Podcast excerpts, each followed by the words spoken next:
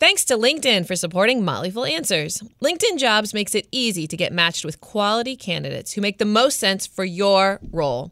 Post a job today at linkedin.com slash fool and get $50 off your first job post. This is Motley Fool Answers. I'm Alison Southwick, and I'm joined as always by Robert Brokamp, personal finance expert here at the Motley Fool. Well, hello.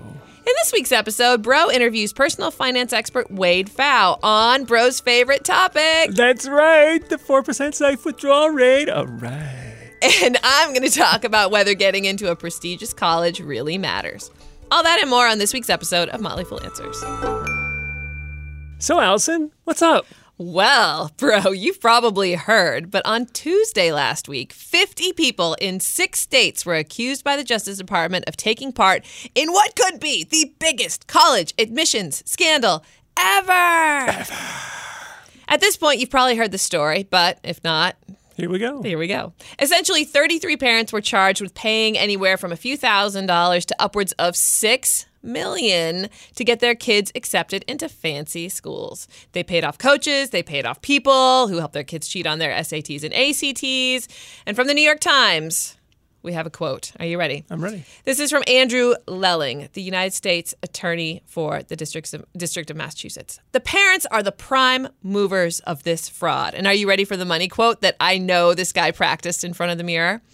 Mr. Lelling said that those parents used their wealth to create a separate and unfair admissions process for their children, but Mr. Lelling said there will not be a separate criminal justice system for them. Dun dun dun. Boom! he, to- he totally practiced that in front of the mirror.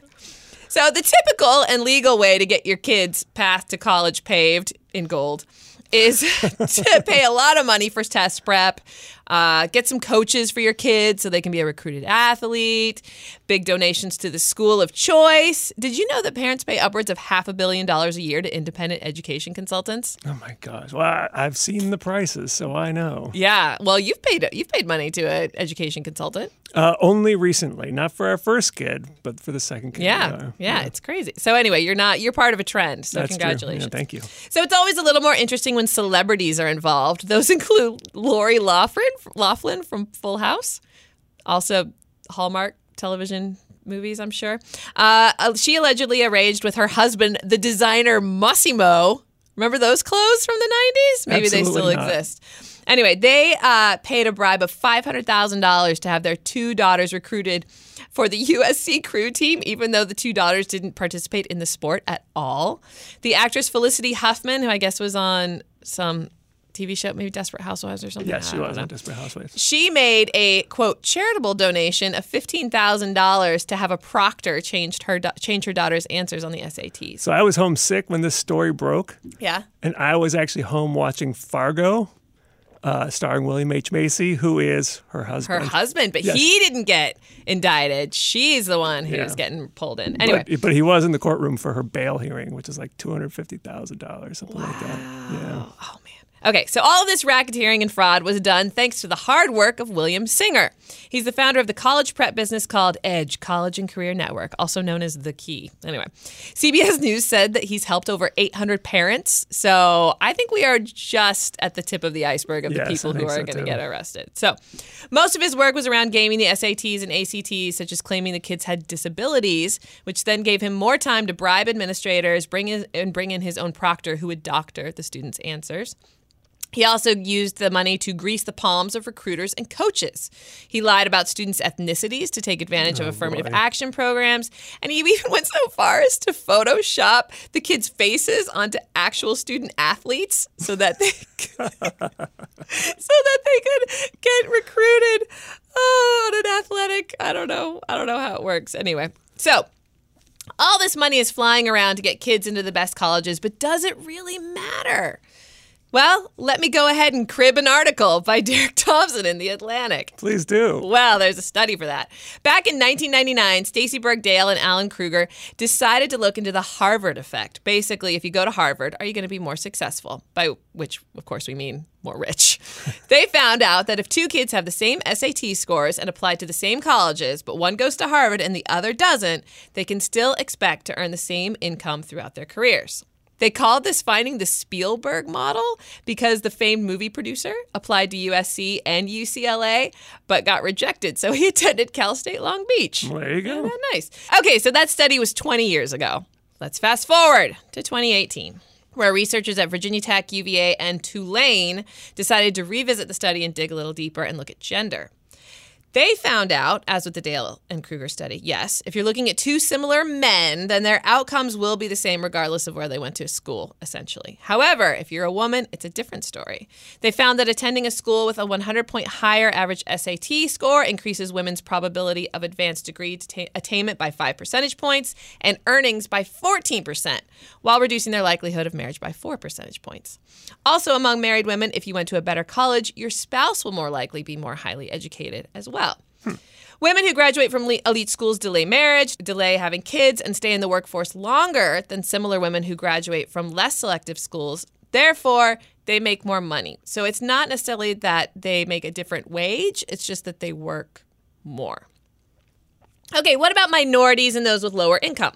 Krueger and Dale, from the original study that we talked about, found that income gains from attending an elite college are highest for students from a disadvantaged background. And a 2017 study by Raj Chetty looked into educational mobility between the generations and found that if you're from a low income family and you go to an elite school, that gives you a much higher chance of becoming a top earner.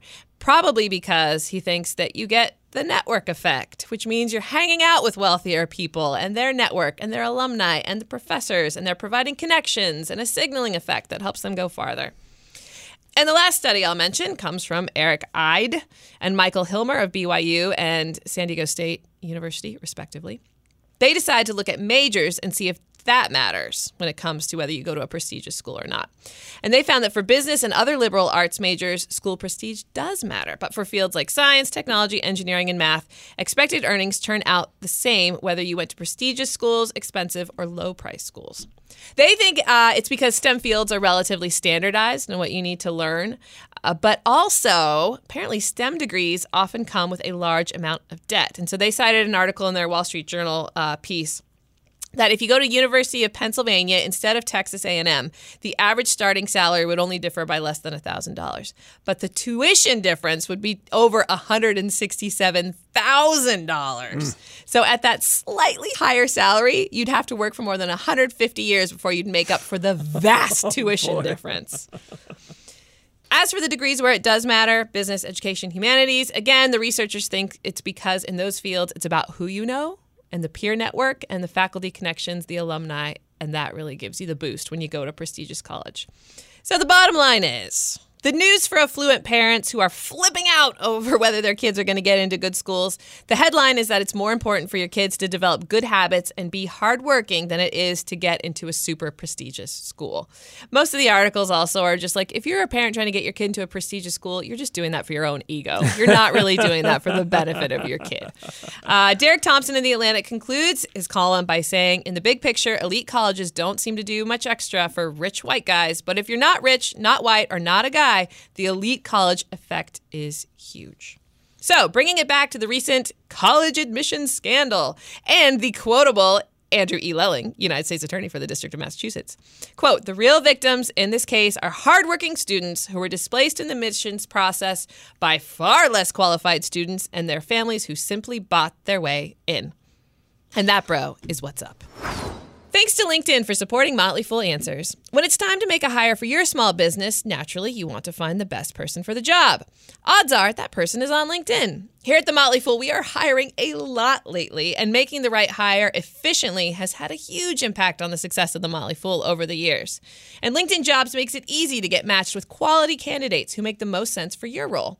People come to LinkedIn every day to learn and advance their careers, so LinkedIn understands what they're interested in and looking for, which means when you use LinkedIn Jobs to hire someone, your matches are based on so much more than a resume. Matching lets you quickly get a group of the most relevant, qualified candidates for your role. That way, you can focus on the candidates you want to spend time talking to and make a quality hire you're excited about. Post a job today at linkedin.com slash fool and get $50 off your first job post. That's linkedin.com slash fool. Terms and conditions apply.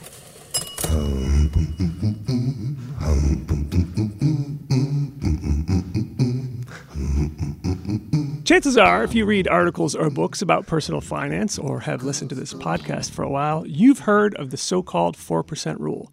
That's supposedly the amount that retirees can safely withdraw from their portfolios each year and be reasonably sure that their money will last as long as they do.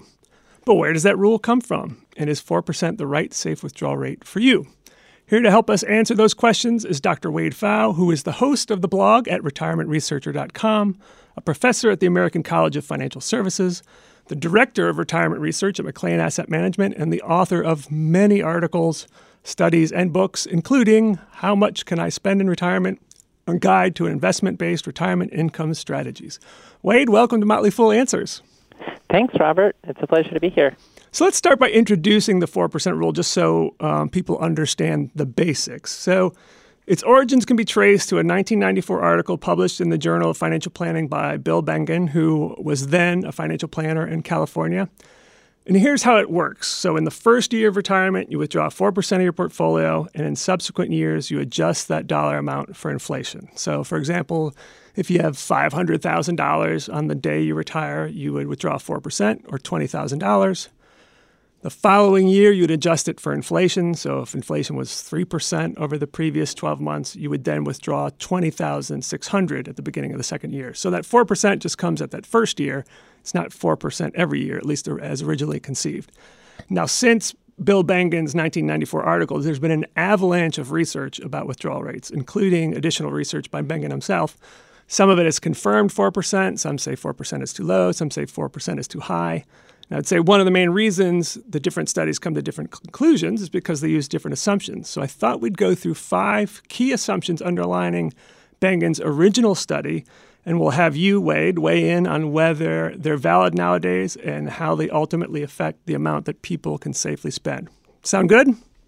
Yeah, sounds great. Okay, so let's start with Assumption number one a portfolio that is a mix of 50% to 75% large cap US stocks, nowadays represented by the S&P 500, and five year government bonds. So when Bengen did his original study, it was just those two asset classes, and he came to a conclusion that 50 to 75% stock allocation was around ideal. So does that hold up based on your research? What does research indicate is the optimal mix of stocks and bonds for a retiree? Mm-hmm. Yeah, that whole line of research where you're going to rely on an investment portfolio for retirement, if you just want to use bonds, you can figure out exactly how much you can spend over a given time horizon by just looking at the bond yield curve. And as soon as you want to start spending more than that, which today with interest rates being so low, the 4% rule can't really be supported by bonds.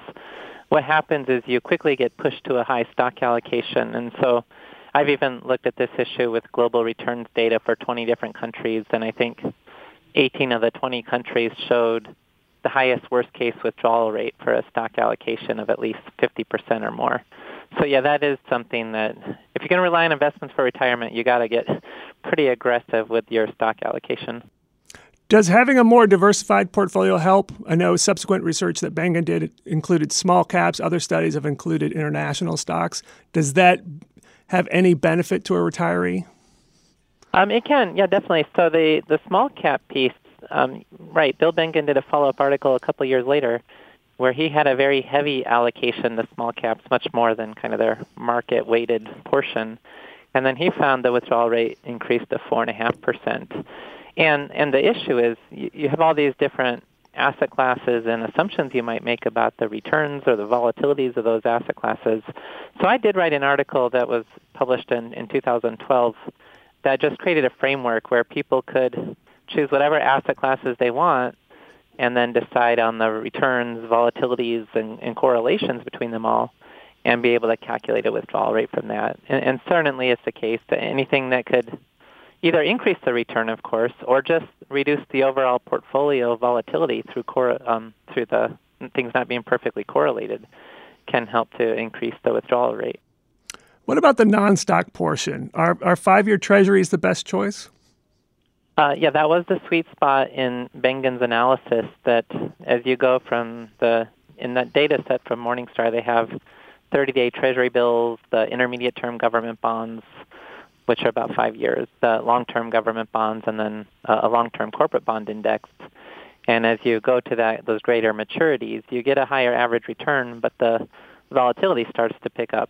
And in his analysis, and I, I agree with it, the, the uh, five-year intermediate term government bonds were the sweet spot for higher returns than, than Treasury bills, but not such a big boost to their volatilities. So they did support the highest overall withdrawal rates. Once or twice in this um, in our show, I've referenced your work on that that indicates that maybe even annuities would be a better choice than bonds in some situations. We might get to annuities later in the show, but generally speaking, are annuities a good uh, replacement for bonds? Uh, yeah, that's something I've written about. And so, kind of this 4% rule lives in an investments only kind of mindset where you don't consider annuities. But absolutely, at the end of the day, really, bonds are the least efficient way to support a retirement spending goal. So annuities are, uh, if you're talking about a simple income annuity, it's the insurance company is investing that money in a bond portfolio, so you get bond-like returns, plus you get the power of risk pooling, where if you end up living longer than average, you receive these subsidies from the risk pool to help support your spending. And so stocks and annuities work a lot more effectively for retirement income than stocks and bonds. Right. And I should point out that when we're talking about annuities, we're generally talking about immediate income annuities not necessarily variable annuities, although they can with some living benefits, correct? Um, yeah, so the, the story for other types of variable or indexed annuities, if you add the optional income guarantee rider, they can work in, in the same sort of way as an income annuity. They may have a, a smaller guaranteed payout rate, but they give you the liquidity for the assets and some upside potential. And, and so on a, you got to look on a case by case basis, and not all of them are priced competitively, but the good ones are reasonably competitive with income annuities as well. Okay. Let's move on to assumption number two, and that is the past performance of U.S. investment markets are indicative of future results. When you look uh, back over the 20th century, even far back as 1900, I mean, the U.S. was a great place to invest. The last time I checked, I think only Australia and like South Africa had better returns since 1900. And you've written about whether it might be too optimistic to assume that the returns we've seen over the last 100 plus years are what we're going to see in the future. Mm-hmm. Yeah, the, the 20th century U.S. is really unique in world history. And even though there were things like the Great Depression, kind of the, the remarkable thing about U.S. market returns is even when there was a big drop, it it quickly recovered, and that, that happened with like the financial crisis in 2008 as well, where there's a major stock market drop, but it quickly recovered, and you don't always see that in other countries. And so, the first study I did when I got into this retirement planning space was with this global returns data from Morningstar for the 20 different countries. I just looked at did the 4% rule work with other countries' data and it was just in the U.S. and Canada that it worked. It didn't work in the other 18 countries for any number of different reasons. but I think if you're then trying to develop assumptions about what's reasonable for a forward-looking retirement today, you might draw from what was a more typical international experience. And in that data, the 4% rule worked 68% of the time instead of 100% of the time like in the U.S. Wow. And that, that's the stock side, right? The other side is cash and bonds. And we're, we're in a situation now where interest rates are still pretty historically low despite the Fed raising rates since 2015. Mm-hmm. Yeah, so then going from that international experience, I started looking more at, at different aspects of the U.S. markets. And yes, interest rates are on the low side historically. They were low like this in the 1940s, the 4% rule survived the 1940s, but for a diversified portfolio, that was after the Great Depression and stock market valuations were also quite low.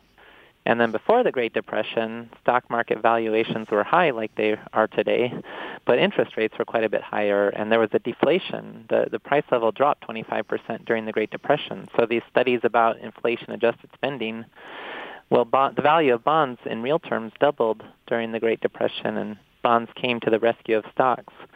So that today, when we have low interest rates and high stock valuations at the same time, it's not clear what can come to the, the rescue of the other, and, and both of those are suggestive of lower bond returns potentially. And that, there's no controversy about the bonds, but there is more controversy about stock valuations, potentially lower stock returns. And both of those would then feed into lower sustainable spending rates. Yeah, I think that's important to emphasize. High valuations in the stock market tend to be followed by lower returns, but it's no guarantee. But when you start off with low interest rates, the return you're going to get from bonds is, is going to be pretty low. Yes, it's a very close relationship between the today's bond yield and then the subsequent return from bonds. Okay. Let's move on to assumption number 3. And that is retirees earn the index's return. So when you look at the studies of safe withdrawal rates, they're using historical returns for something like the S&P 500 or the EAFE if you're using international stocks or whatever. But basically, it's assuming that the retiree earns the index's returns. But perhaps you can talk a little bit about the impact of fees, underperformance, and taxes on safe withdrawal rates. Mm-hmm. Right. So, in, in this regard, just Bill Bengen was doing a very valuable contribution because the whole point of writing that article about the 4% rule was to explain why this idea that if you say the stock market earns 7% on average after inflation, it doesn't mean that you plug 7% into a spreadsheet and then it looks like 7% as a safe withdrawal rate with 100% stocks because every year your portfolio grows 7% and you take 7% out. It's the 4% rule is picking up the volatility of, the reality that if you're taking distributions after market downturns, that can hurt the sustainable spending rate so he made a lot of simplifying assumptions, and, and one of those was in explaining why 4% is more realistic than 7%, just assume investors earn the historical index returns from these various stock and bond indices. Now, to the extent that investors don't earn those historical returns, either because they their expense ratios on their mutual funds or they're not rebalancing every year right when they're supposed to to the, the aggressive 50 to 75 percent stock allocation, or or they don't have the 50 percent stock allocation in the first place, or any number of issues there. Quickly, the 4% rule goes away if you take a haircut off of the historical returns to account for those sorts of features. It, it's not a one-to-one relationship, but if you just if you take the historical data and just assumed investors earned 1% less each year than whatever the market earned, then the 4% rule comes down to be about a, a 3.5% rule. Yeah, so the real takeaway here, of course, is that whether you are managing your own investments or hiring a financial advisor to do it, you got to pay attention to fees and you got to pay attention to performance because it really can impact either A, how much you can safely spend each year or how long your portfolio lasts. Uh huh. Yeah, and it's it's right. Kind of the four percent rule worked historically, but there were an awful lot of historical points that were just slightly above four percent, and so it's kind of right on the edge of the cliff that just a small haircut in market performance blows away the four percent rule. So, so you got to be careful with that. Okay, let's move on to assumption number four, and that is retirees need a steady stream of inflation adjusted income. So the study assumes that the income that the retiree needs goes needs goes up every year to account for the cost of living, and it intuitively makes sense, right? If prices are going up, then retirees will need more income every year. But over the last decade or so, I would say, there's been more research taking a look at the real life spending of retirees, and some of it is finding that actually expenses go down over the course of retirement, or at least don't go up as much as inflation. What's your take on that? Do people need, do retirees need to adjust their income every year for inflation? Mm-hmm. Yeah, and so so far we've mostly been talking about reasons where if you use a more realistic assumption, then 4% may be too aggressive. But this is a reason why you might use more than 4%, and it's just that your spending doesn't grow with inflation. And that certainly is the typical retiree's case. There's this idea of the go-go, slow-go, and no-go years where just as you age, you're doing less traveling, you're going out to restaurants less frequently, and so forth, and your spending other than health expenses is likely not keeping pace with inflation. And if you build in the assumption that your spending doesn't grow with inflation, naturally you can spend at a higher rate early in retirement because you're not having to take the full inflation adjustments. So for a typical person, it, it probably is pretty reasonable to assume that their overall spending needs are not going to grow with the consumer price index throughout their retirement.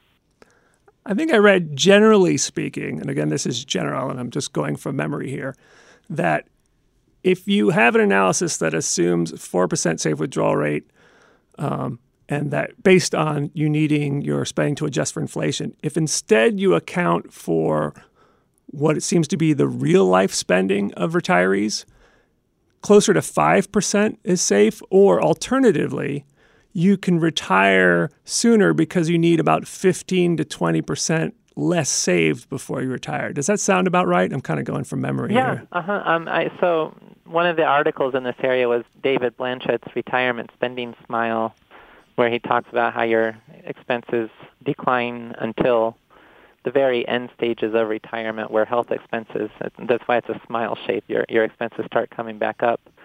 But I ran just with the historical data where if you assume inflation adjusted spending, it's a 4% withdrawal rate. With his spending pattern, it was a 5.5% withdrawal rate. So, yeah, that that's kind of the, the impact that you're you're referring to. I guess it, it, it, to a certain degree, it does depend on your situation. Like I could see if you retired with a mortgage, for example, that's clearly a, a, a, an expense that will go away at some point down the road.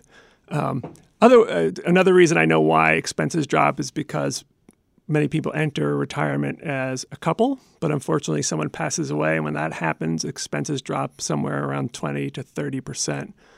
Um, so, is it a safe assumption? Do you think that your spending will go or do you think it actually builds in a margin of safety that maybe you should just assume your expenses will go up?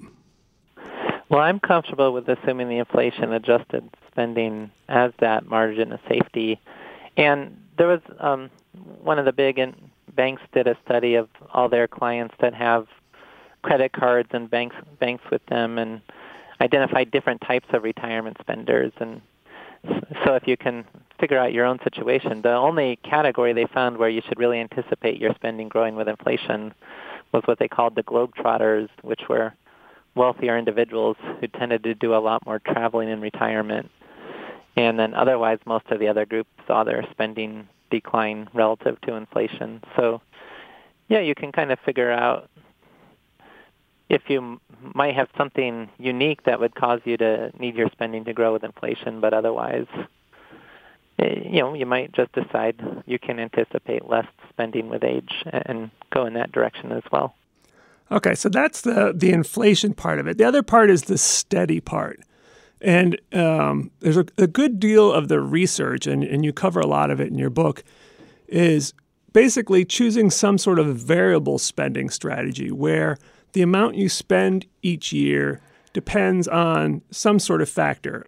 Probably the biggest one is the performance of your portfolio from the previous year. So maybe if the if your portfolio is down, you don't take the inflation adjustment or you don't take out as much. Some other strategies actually factor in some actuarial type of data, so factoring in maybe your life expectancy. Um, it seems to me like that's where most of the research is going. What's your take on, on variable spending strategies? Mm-hmm. So I, talk about there's four different ways to manage sequence risk, and, and now we're moving into the second way. The first was just spend less, figure out how low your spending needs to go so you don't run out of money. But the second way is adjust your spending in response to market performance, that can really help to manage sequence risk if the markets go down or if your portfolio is losing value.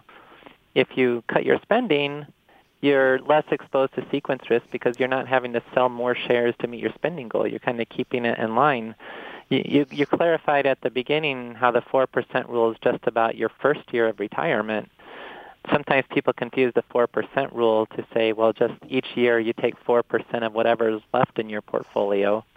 And, and that kind of strategy, that's a variable spending strategy. It's an extreme one, but it doesn't actually create sequence risk because your spending's always adjusting to the market. You're always taking the same percentage of what's ever left, which means you might reduce your spending quite a bit. And and so most of the variable spending research is trying to balance between these two extremes where you cut spending sometimes, but you don't want to cut spending too dramatically or you want to kind of pace yourself.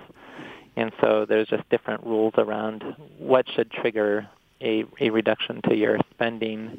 Or alternatively, if markets are doing well, what would trigger uh, an increase in your spending later in retirement as well?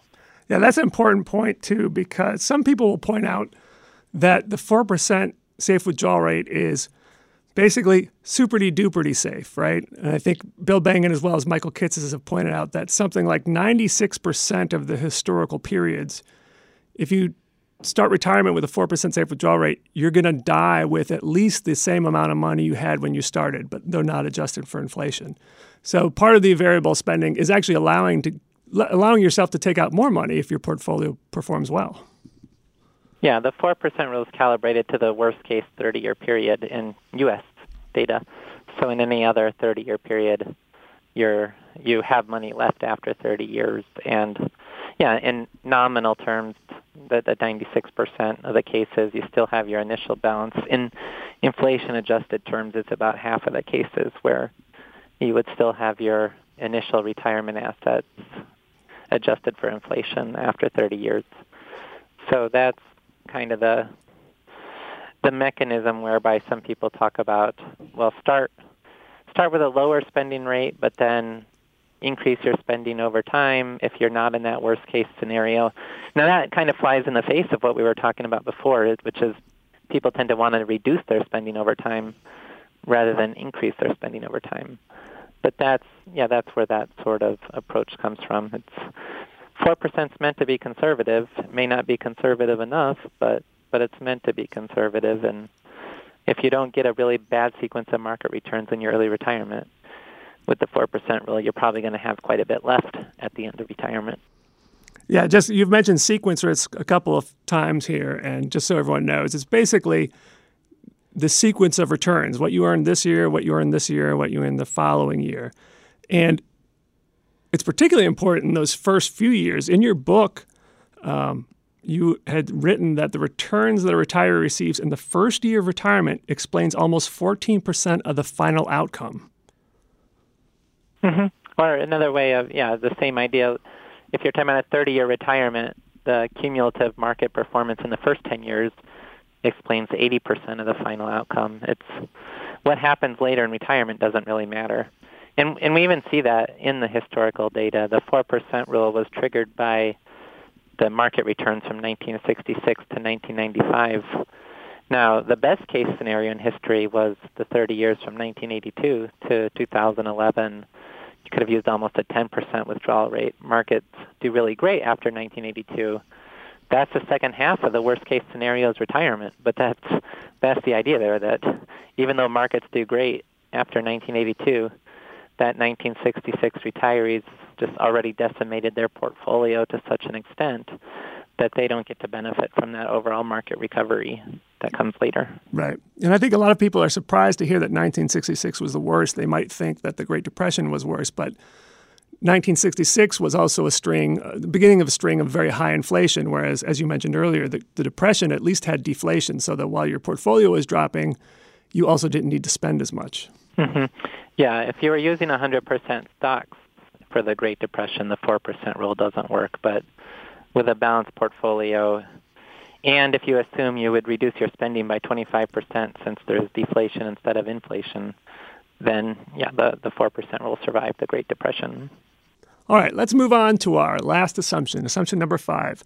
Retirees will live until their mid 90s. And this was sort of implicit in Bengen's first article. He uh, concluded with anyone who's going to retire in the, between the ages of 60 and 65 should probably assume a 30 year retirement.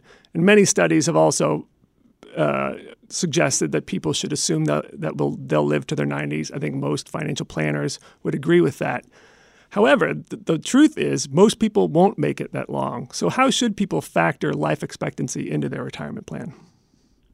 Well, part of that is, yeah, it's meant to be conservative, but for the types of people that will be listening to this to kind of have a longer term focus and are thinking about retirement, even age 95 is not really so conservative anymore. The for people in, in decent health, non-smokers, at, at, if you have a 65-year-old couple, not not for the overall population, but like people in decent health, non-smokers, there's a, about a 45% chance now that at least one of them is still going to be alive uh, at age 95.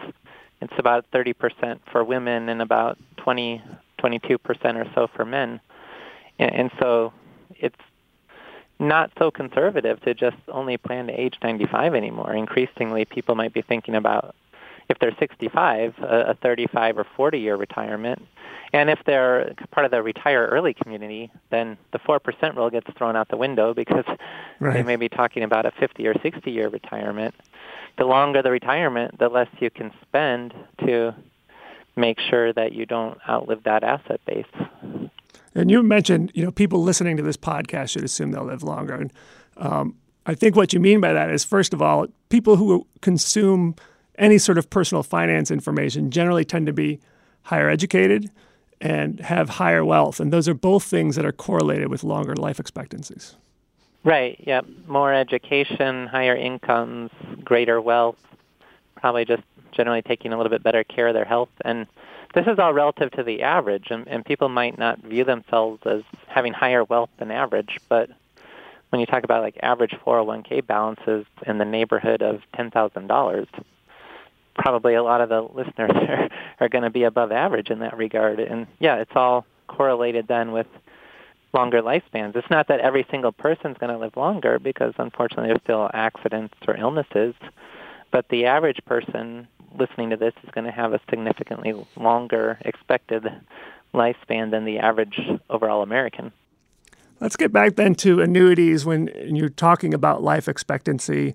Um, in your book, and we've talked about this in a, in a previous episode where we interviewed Larry Swedroe, and that annuities not only mitigate longevity risk, but also the risk of cognitive decline. Whereas we get to a point where we're not necessarily on top of our game anymore, and we're more prone to make financial mistakes. Mm-hmm.